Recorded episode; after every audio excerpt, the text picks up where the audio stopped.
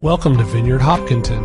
As we follow Jesus together, we experience the Holy Spirit, create a multicultural community, and pursue kingdom of God justice.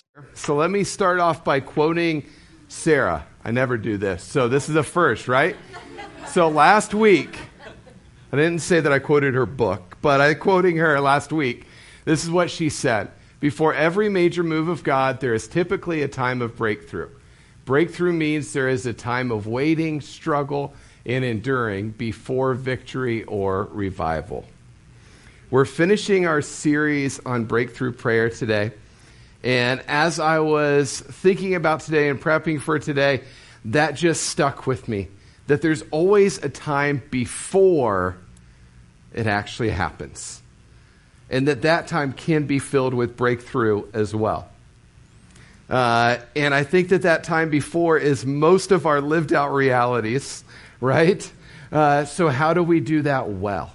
And how do we position ourselves well to get from Jesus what he has for us in those places? And so I just want to say that I, my hope this morning is that we're not ending a season of breakthrough, but that we're just saying, okay, Jesus, what's next? How do we keep digging in? What does it look like to live this out faithfully? Uh, from this day forward. So if you have a Bible, go ahead and open up to Acts 1, or you can look in your phones. Acts chapter 1. I am going to jump all over the place in that chapter. So you might want to have it there in front of you to be able to see uh, that I'm not being a heretic and just choosing what I want to say. Uh, but Acts chapter 1, verse 12 is where I'm going to start. Here's what it says. Then the apostles returned to Jerusalem from the Mount of Olives, a distance of half a mile. And when they arrived, they went to the upstairs room of the house where they were staying. So this is right after Jesus went up to heaven. I have no idea how that happens, by the way. You know, the whole like he leaves and then he's gone. And then it's so crazy looking that the disciples stand there with their mouths wide open and they're like, kind of in, in shock. And so then Jesus has to send an angel to tell them that they have to move, which like further makes it weird and all over the place. I literally, I have no idea. There is some parts about following Jesus that I do think require a little bit of willingness to acknowledge mystery, and I think that that's one of them. I don't know if he uh, got beamed up like Scotty or he literally rose on a cloud up to the sky. Um, I hope it's not that one because that's about as weird as it could get. But uh, I don't know what was going on. But they're standing there and they see this happen and they need reminded of what Jesus has already told them that's to come next. And this is what Jesus had told them in verse 4 Don't leave Jerusalem until the Father sends you the gift that he promised, as I told you before. John baptized with water, but in just a few days you will be baptized with the Holy Spirit. So something good is going to happen, but for now, you have to wait. Yay! Favorite words of Jesus just stay and wait. So here's who was there when Jesus did his rise into the clouds thing. The names of those who were present. In verse 13 Peter, John, James, Andrew, Philip, Thomas, Bartholomew, Matthew, James, son of Alphaeus, Simon the Zealot, and Judas, the son of James. That's the other Judas. Uh, they all met together and were constantly united in prayer, along with Mary, the mother of Jesus, several other women, and the brothers of Jesus. Then chapter 2 starts this way. On the day of Pentecost, all the believers were meeting together in one place. So my Bible has a little note next to the word Pentecost that says that it's 50 days after Passover. 50 days after the day that Jesus was crucified. So, if my math is correct, and it usually is, thankfully, I worked in banking for a while, so if it wasn't, that would have been a problem. But there's 50 days there that we're talking about between these two events. And we're told in Acts and at the end of John, I think, that there's 40 days that Jesus is with them. So Jesus is there for 40 of those 50. which leaves 10 days, give or take a couple. Don't send me emails about my math. There are 10 days, give or take, without any knowledge of what comes next. 10 days of waiting. 10 days in that upstairs room of somebody's house in Jerusalem. We don't know who's hosting them. They were probably getting tired of hosting all these people, but 10 days of just staying there. In the upstairs room, probably started to get a little hot, a little stuffy, a little uncomfortable after about day two or three, right? Because we really don't like to wait. You know, my favorite TV show, this may shock you, is The Great British Baking Show. Yes, it's a true story. I watched it last night. It, it was great. Um, it's, it's fantastic. Um, if you can't tell from the title of the show what it is, it's a baking competition, um, and it's in England. So there you go. Now you know about it. Uh, there's one baker eliminated every week, but the beautiful thing is how nice they are. They're so much nicer than we are. Like American reality shows were mean. Like we don't care about anybody else. It's about me winning. On the Great British Baking Show, they just sit there and they're like, Oh, do you need help? Here's a little bit. Let me come over and waste my five minutes so that you can get done in time. Like, and they're so, just so friendly about it. And then, uh, when they, they end, they have these like fantastic, amazing things that they've created. Um, you know, there's British humor, which I love. They have weird words for food which makes it fun. So I have to Google things all the time. Uh, it's delightful. You know, what more could you want? Um, and the best part about it is that I do not bake at all. like, legit, when uh, Sarah and I had been married for probably five years, and she asked me to bake some brownies. And I looked at her, and I was like, hypothetically, sure, but what do I do? And she was like, You're like a 35 year old man and you don't know how to bake a tray of brownies. And I was like, that's exactly what I'm saying right now. Yes. So what do I do? Like, I don't know. I don't know how to do this. Uh, thankfully, the box tells you everything you need to know, so I figured it out. Um, I can read, so that was good. Uh, I buy baked goods. I eat baked goods. I do not bake baked goods. Uh, but I've learned enough to pretend like I'm an expert about baking from British Baking Show. For instance, I've learned about a proving drawer. Anybody know about a proving drawer? I even have researched enough that I know that like not everybody agrees on the uses of a proving drawer. So yeah, no emails about that either because I know. I know that it's not always the best way to rise the dough. But a proving drawer is this beautiful thing that's usually on the ground in the Great British Baking Show, uh, but it's a little higher in that picture, that uh, can be heated to a, a low heat that you put in your bread dough after it's all ready to go. It's this space where the dough, the yeast begins to activate, the dough begins to rise. Hopefully, it doubles. At least that's what they say on the show every time, that they want it to be twice as big. And it's this space that they get extremely anxious uh, in just nice little British ways. Um, I'm being so patronizing to British folks right now. It's awesome.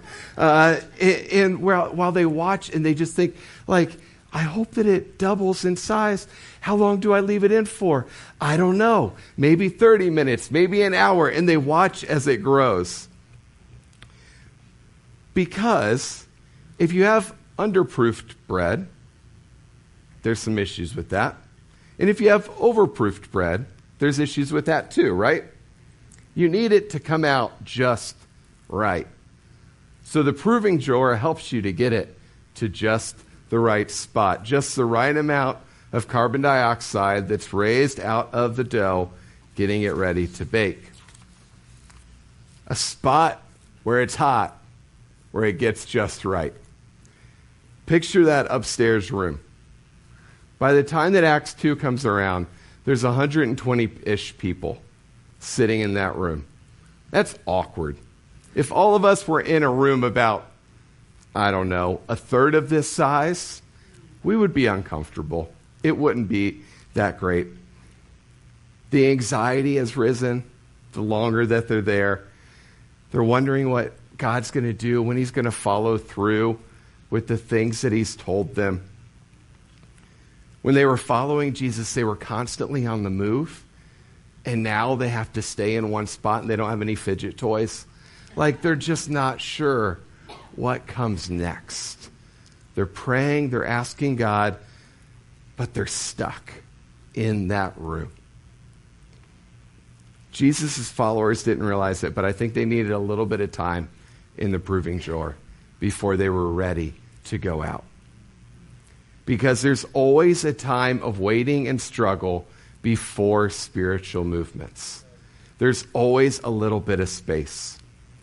You know, until a couple of years ago when I started binge watching Great British Baking Show, I knew nothing about baking, but I did know about history because I like history. So let me tell you about some revivals that happened in the early 1900s, all kind of around the same time,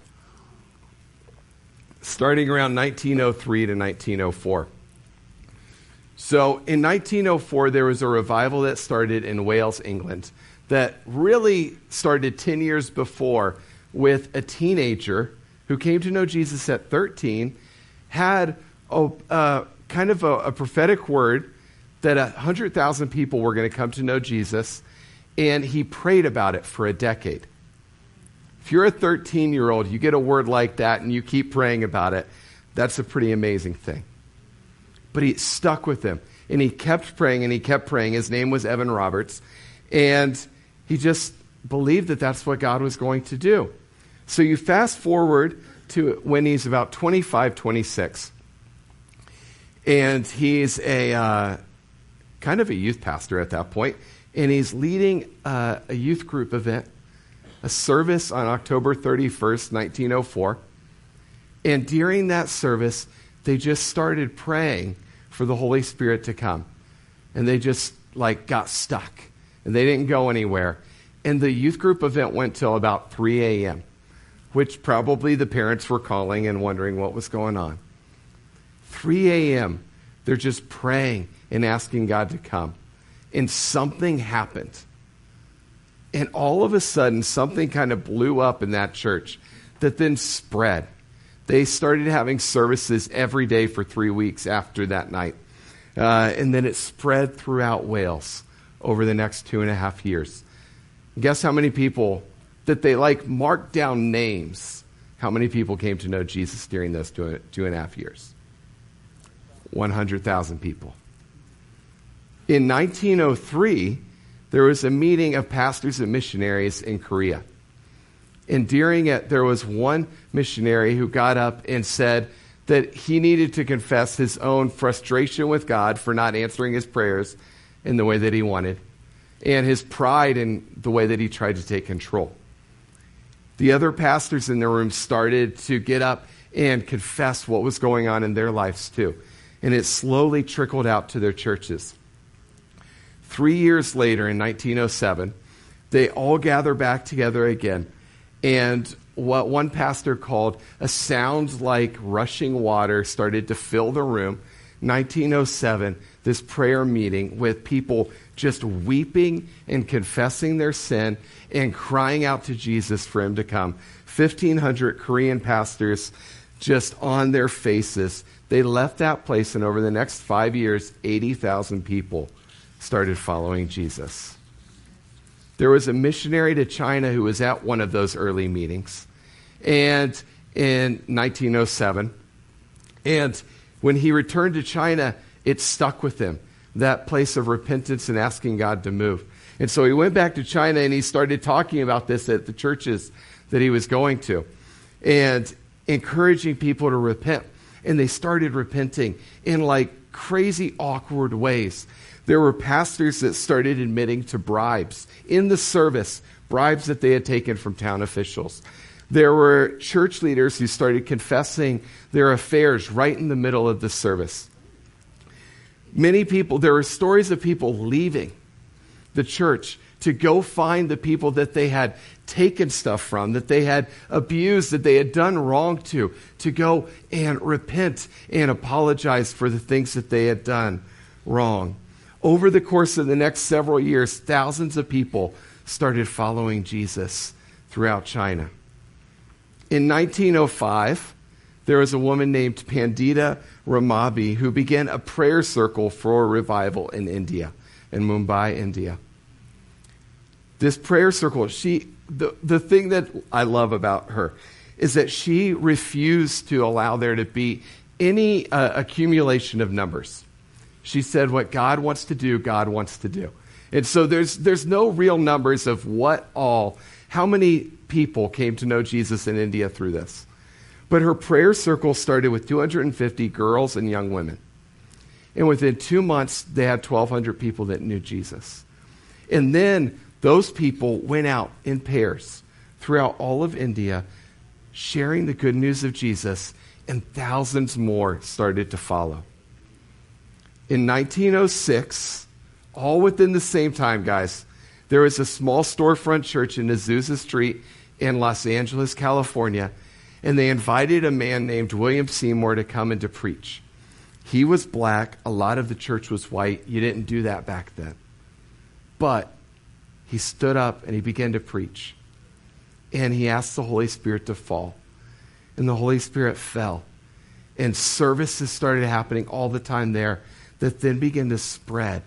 And the Pentecostal revivals that started out of that have led literally millions of people over the last hundred years to know Jesus.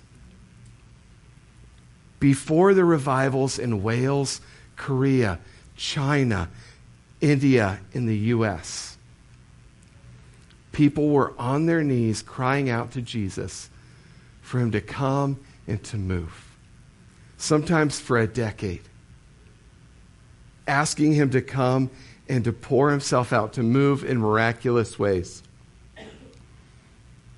And I bet they got frustrated because they didn't realize when they started praying that it was going to take so long.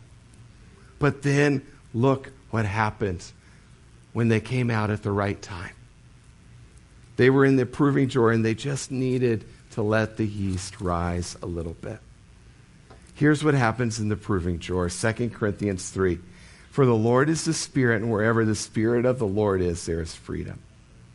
And the Lord, who is the Spirit, makes us more and more like Him as we are changed into His glorious image if we spend time with Jesus, who brings freedom, then we'll be changed. But it takes a willingness to stay and not to run away. 10 days in that upstairs room. 10 days because the disciples still needed a little bit of time. And they were all there. Peter, John, James, Andrew, Philip, Thomas, Bartholomew, Matthew, the other James, the other Simon, the other Judas, along with Matthew, Mary, the mother of Jesus, several other women, and the brothers of Jesus. You know who always comes first in these lists, for better for worse? Peter. You know, and I've heard it so many times. People say, I connect with Peter. Like, I love Peter. I feel like I could be a Peter. You know, like that he he messes up. He says stupid stuff. I say stupid stuff. You know, like and, and I love Peter too. But we probably would like Bartholomew or the other James or the other Judas just as much. We just don't know any of their story, right? But Peter, we know all about Peter's story. Do you know Peter was married? Which in their culture meant that he was probably about a decade older than everybody else sitting at the table following Jesus.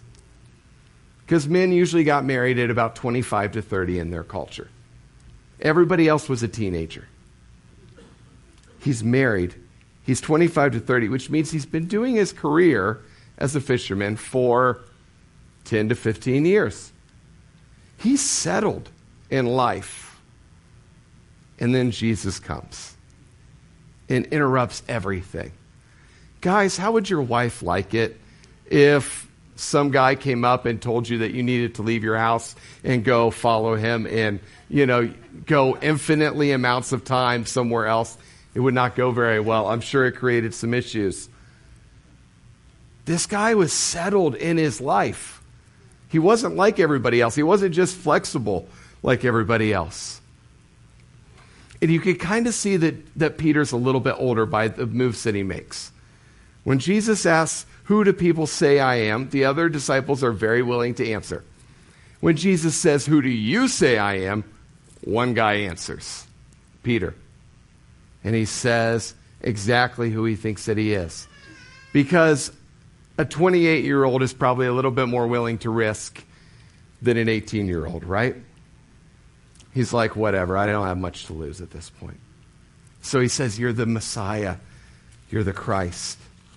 When Jesus is walking on water in a storm, which is again mystery, uh, it's Peter who recognizes him and calls out.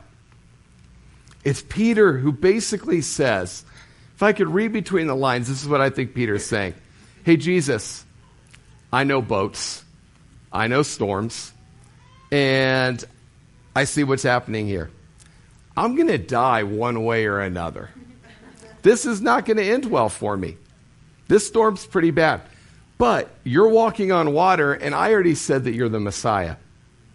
So I'm already in. So, hey, you're a little bit more steady than I am. Call me out, and I'll go. And he gets out of the boat and he starts to walk.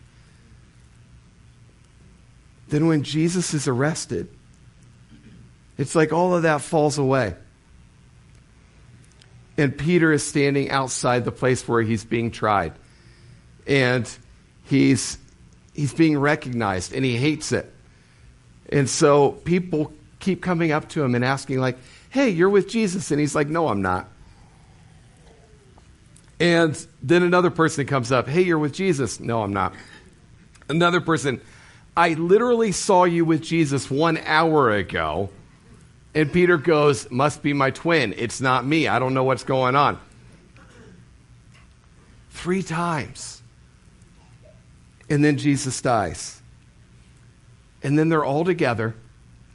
And they hear that the tomb's empty.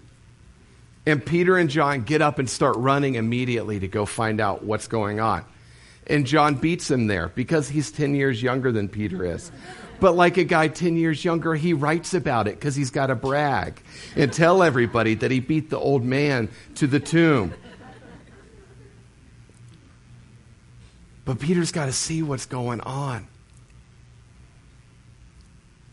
And at that point, Peter does what he's always done for his entire life he goes fishing again. Because what else is he going to do? He's pretty settled, right? But Jesus finds him. And he calls to him. And he does another miracle when Peter's on that boat, doing the last thing that he should probably be doing. And it happens. And as soon as it happens, Peter recognizes Jesus. And once again, he doesn't wait for the stupid boat to get to the dock. He jumps out and he starts to swim and he just goes towards Jesus. And when he reaches Jesus, he's restored in a powerful and humble way. And after all of this, Peter still has to spend 10 days in the upstairs room with everybody else. And I bet when he's sitting in that upstairs room, he really wanted to go fishing. What does it look like for you when you want to go fishing? What do you do when life gets hard? When you're tired of waiting on God to reply or to move? What do you do when you're frustrated with the way that God's doing things? What do you do when you start to wonder if He's even real because you've tried this church thing and it doesn't seem like anything's going on and you're just kind of sick of sitting around going through the same old, same old. What do you do then? What's your fishing? Uh, what do I do? Good question. Uh, I like change. I'm weird like that. And so I often start to daydream about how I could avoid what it is that's going on and what I could do instead. Uh, I sometimes we'll just do the things that I can do for work that don't require any input from Jesus. The stuff I could just go do and make myself feel like I'm moving the ball forward, even if I'm not really. Most of what I do, though, is I stick my head in a kind of entertainment loop uh, of Netflix or starting a new book or just scrolling through hours of endless sports trivia and stats. Anything to avoid dealing with what I'm frustrated with. What do you do when it gets too hot in the proving drawer and you're just tired of sitting there? Do you stop praying and start working? Do you take a break from small group, from community for a couple of weeks and call it a mental health break?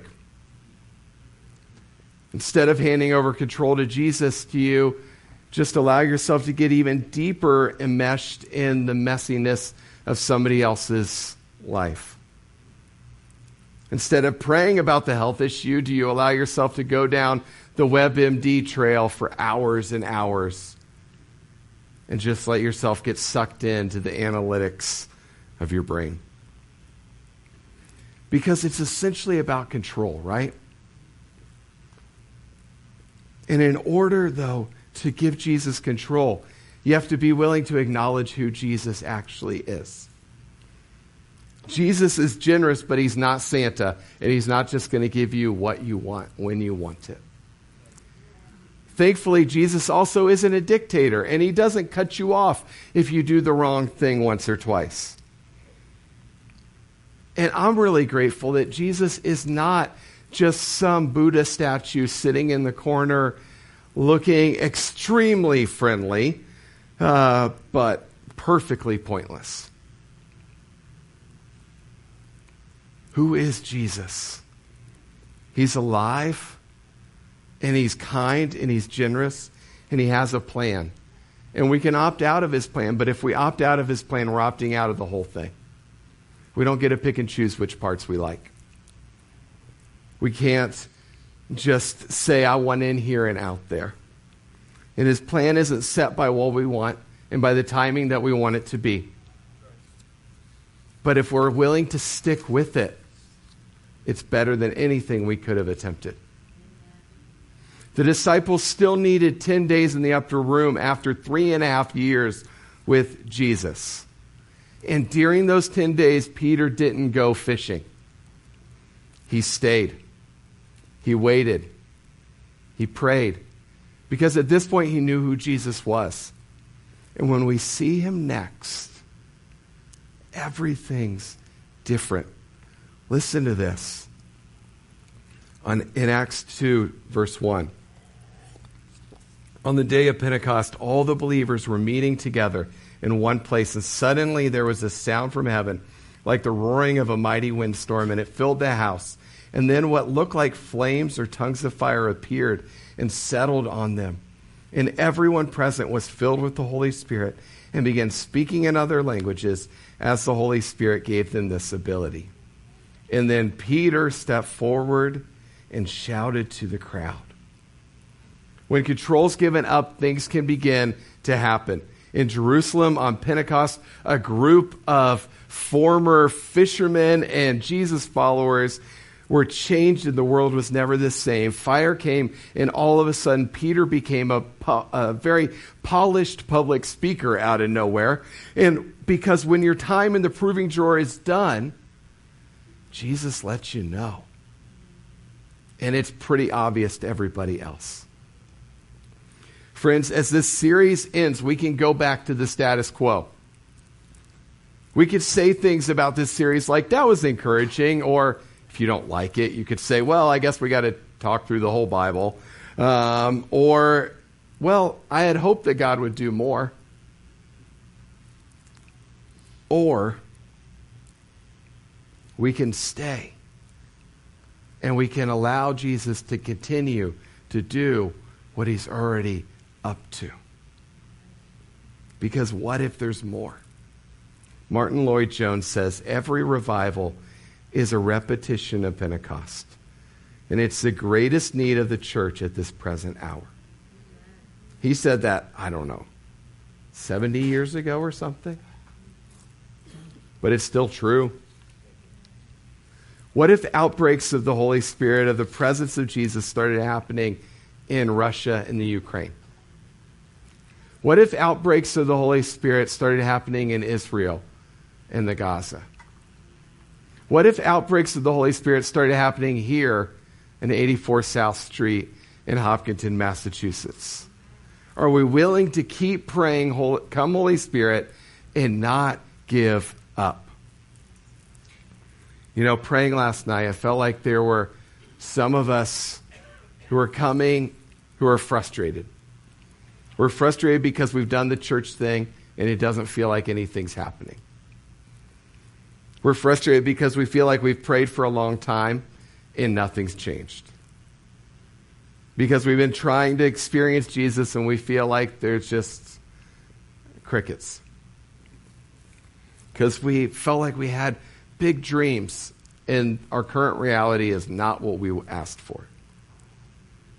And I felt like Jesus was saying if we want a Peter transformation, if we want a move of Jesus, if we want to break through, what's required is that we stay, that we keep praying, that we don't limit our time with Jesus to one hour a week or five minutes a day, that we waste time in the presence of Jesus, and that we stop trying to be in the driver's seat because He's here and He wants to move, but we have to stay in His presence.